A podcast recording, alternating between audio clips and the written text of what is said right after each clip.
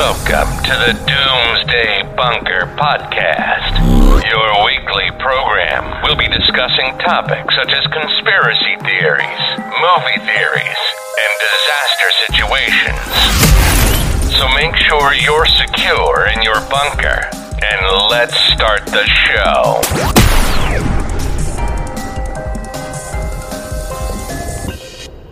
Welcome to the Doomsday Bunker Podcast. My name is Joseph, and I am the host of this podcast. Each and every week, we discuss topics such as conspiracy theories, movie theories, and disaster situations. And this week's episode is going to be about Greenland, the movie. But if you're liking the podcast so far, please give it a like and follow on whatever platform you're listening to this on. And tell your friends and family so we can grow the podcast. But without further ado, let's start the episode. Like I said at the beginning, this episode is going to be about the movie Greenland. Now, we'll go through it. We'll talk about the plot. We'll talk about the disaster that is happening throughout the movie, and then just kind of how we could survive, how could we move on, what could we do during the situation. We'll talk about all that during the episode, but we'll start with the opening. So the movie starts off with you meeting the main character, who is John Grady, played by Gerard Butler. Now, I may have said his name wrong, but that is the main character that it starts off with. You see him at his workstation constructing a building. He goes home, and when he gets home, he sees his wife, Allison Grady, who is played by Morena Baccarin. And it starts off kind of slow. They're starting to get ready for a party that they're going to have all of her friends over. She asks him to go to the store, and once he's at the store with their kid, his phone starts going off. And when he looks at it, it's a presidential alert saying that they have been selected by the government to be relocated because the disaster is about to happen. When they walk outside the store, that's when you see the asteroid is starting to come closer to Earth. Now, we've had a lot of asteroids come into the atmosphere, but they usually end up burning up and they never actually make it to the ground. And if they do, they're very small and they don't leave much of an impact. But within this movie, this is one that they've talked about on the news that said was coming in closer and is expected to burn up in the atmosphere. But as we find out as we keep going, it does not burn up in the atmosphere, but they make it home in a rush because of the presidential alert that he got on his phone. He starts to talk to his wife and starts to tell her kind of what's been going on. But as soon as he does that, there's a big alert on the screen that says both of their names and the kid's name that they need to be packing up their stuff. They're only able to bring a little bit of stuff pack it up, and get to the gates where the government is waiting to put them on a plane and get them relocated. Nobody else can come with them. If they try to bring anybody else, they will be denied.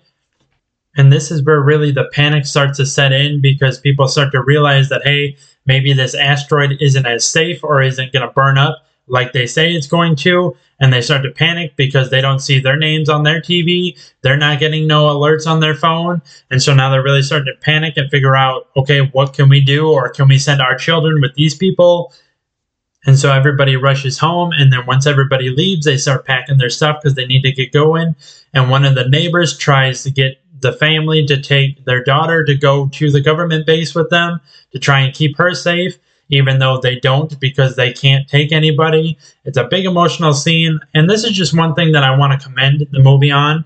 A lot of disaster movies, when the disaster is happening, you usually see people just standing there watching it happen or trying to figure out what it is and not really panic, not really trying to escape, not really trying to move anywhere to get to safety. Whereas this one, it seems like there's a sense of urgency. People are really panicked trying to get their kid or trying to get their stuff and get in their car and get out of town and try and get as far away as possible.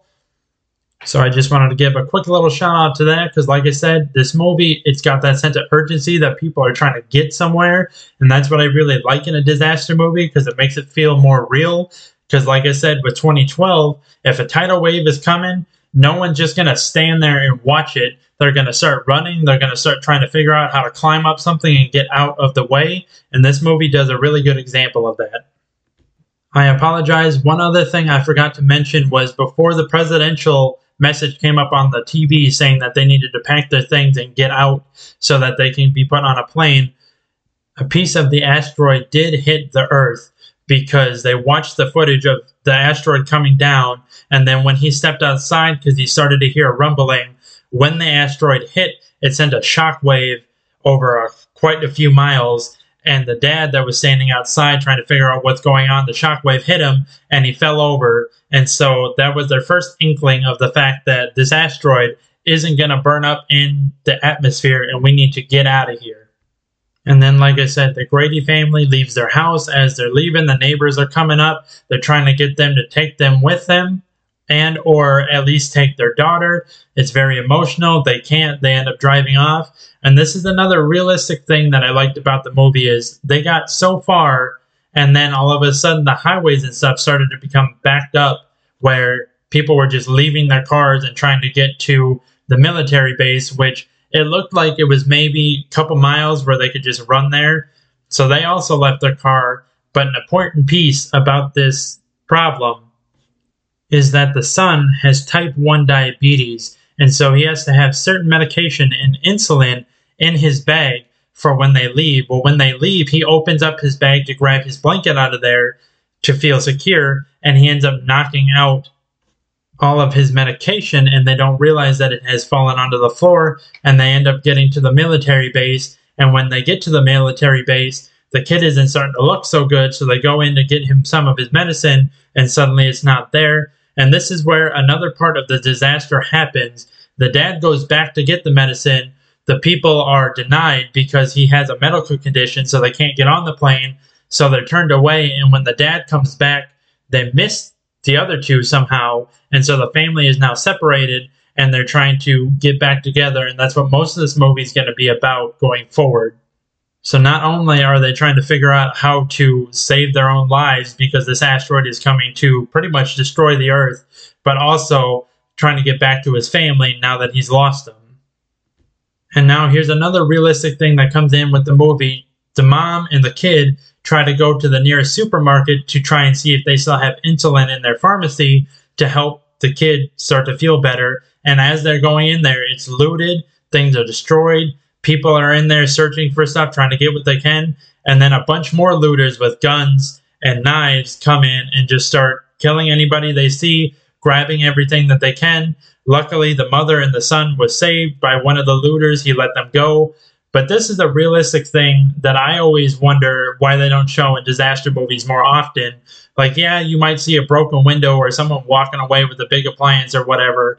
But the main thing is, I really would like disaster movies to show that people pillage because who's going to stop them? At this point, either the world's going to end or the government and the police are too busy doing other things.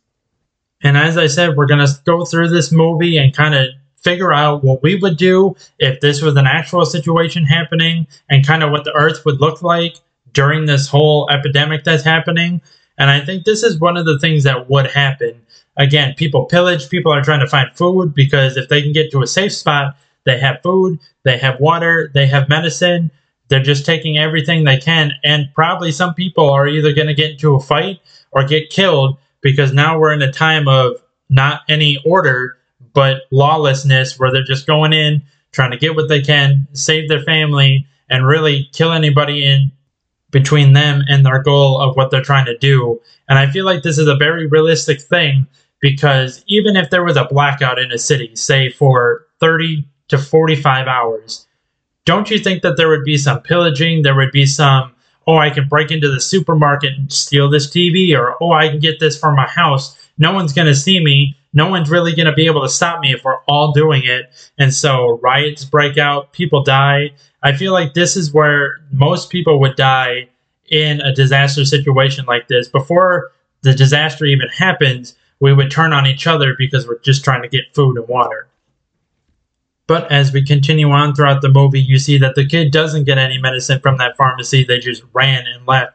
And they started walking on the side of the road trying to flag down any car they could because now they're trying to get to Tennessee to get to her dad's. And this is another thing that I didn't really care for in the movie because if you're looking at this realistically, again, I know that this is a cinematic thing, you're not necessarily thinking about realistic, you're just thinking about what's entertaining. But they flagged down this car of two people, a couple, that agreed to take them to Knoxville when they're trying to get to Lexington where her dad lives. And as they're going, you kind of get the feeling that this guy that's driving the car that's part of this couple is really odd. He keeps looking at the kid, He keeps looking back and forth between the kid and the mom. He just really gives off a strange vibe. But it turns out eventually he realizes that they're wearing bracelets. He takes the mom's bracelet and pushes her out of the car and takes the son to Knoxville because they're trying to get on another military plane to try and get put in the bunkers that the government has in place. And now all three of the family members, the son, the mom, and the dad, are all broken up and they're all trying to find each other. We switch back to the dad. After he finds out that his family isn't on the plane anymore, he comes back to the car hoping that they're waiting there for him, and they're not, but there's a note that says, Come to my dad's. That's where we'll be in Lexington. And so he goes and tries to find a way to get there because their car is blocked in by other cars. And obviously, he can't really find a car that either works or that isn't blocked in to try and get to Lexington. He eventually finds this truck that's hauling a bunch of people to a different airport in Tennessee that has their own separate planes that they know how to fly and that they're going to fly these people to Greenland and hopefully get them in the bunker and keep everybody safe. And as he's doing this, a couple of people on the truck find out that he's wearing a bracelet and want his bracelet because they don't feel like he's special enough. Starts a big fight in the truck. The truck ends up flipping around and flipping over, and everybody falls out. And it turns out one of the people that the dad has befriended in the truck ends up dying. And then the two people that still want his bracelet start coming at him. So he starts swinging a hammer and eventually kills one of the guys. And that's another thing that I want to talk about realistically that no one really thinks of. If they have to kill someone, you're never ready to do that. Nobody is ever actually, unless you're a serial killer, ready to kill anybody. And so you see on his face the shock and horror that he just killed somebody with a hammer, and everybody's looking around him very strangely because he just killed someone with a hammer. Now, in a disaster situation, I can't be 100% certain, obviously, because a disaster hasn't happened in my lifetime globally. But as I was saying before with the pillaging, you really come to a morale test, really.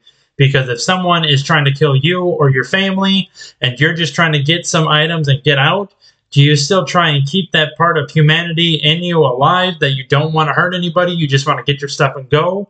Or does that instinct kick in of really the only people that matter anymore are your family and you're going to do what you have to do to get him to where they need to go? And unfortunately, at this point, that's what happened in the movie. He did what he had to do because they were trying to kill him to take his bracelet. And unfortunately, now he looks a little shaken as he leaves the truck area because no one really wants to be around him or help him. And he's off on his own again. Eventually, he finds a car and makes it up to Lexington where the dad is. And we go back to the mom who just looks defeated. She's bleeding a little bit. And eventually, a van picks her up and agrees to take her to the Knoxville airport where the guy said he was taking his son and his wife to get on a plane we go to that scene where they're at the airport and the son tells the officers, the government officers, military officers, that he is not his dad.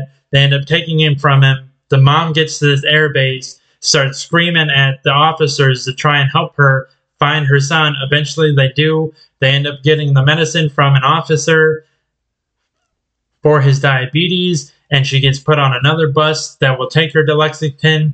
Finally, they get to Lexington. She's able to call her dad from a payphone, and he has a landline. They pick him up. The family is reunited, but now they got to try and figure out how they're going to get to Greenland, where they heard people talking about that's where the bunker is. And eventually, they end up going to one of the airstrips that they were talking about that they could fly their own plane, or at least someone would be there that knew how to fly a plane that could take them to Greenland and this is the part where, unfortunately, spoiler alert, it gets really sad again because the comet is coming closer and it's going to crash into the earth. It's already taken out most of Florida and it's slowly making its way inward to the rest of the United States. The grandpa says that they can use his truck and they try to get him to go with. He won't go. They end up leaving, and a comet comes right in the area where he lives, and it's presumed that he dies there. It's very sad. It's very heartfelt but they're able to get in the truck and leave fast enough. As they're going, more pieces of the asteroid is coming down, fire's raining down, and this is another thing that I thought it would be interesting to talk about because one, obviously, again, it's cinematic, so nothing ever happens to them as they're driving through this. But realistically, what are our options to try and get out of pretty much what is fire falling from the ground attached to a rock that could kill you if it lands on you or lands close to you? We really don't have much option other than what they did and just start speeding off in one direction. And hopefully they can either outrun it or they can find a maybe a little bit more sturdier house, maybe brick or something like that, that could withstand the rocks falling. I doubt it, but as the movie continues, they end up speeding off in one direction. They finally get to the airstrip where the plane's about to take off. They just happen to flag it down. They get in the plane. The plane is overcrowded, which is one of the pilot's main concern because he's afraid that with all that weight, they're not going to be able to fly properly. They get off the ground, they end up starting to go to Greenland. And this is where the government comes in. And as I said in the last episode, I don't really feel like the government can do much for us, especially when a disaster happens.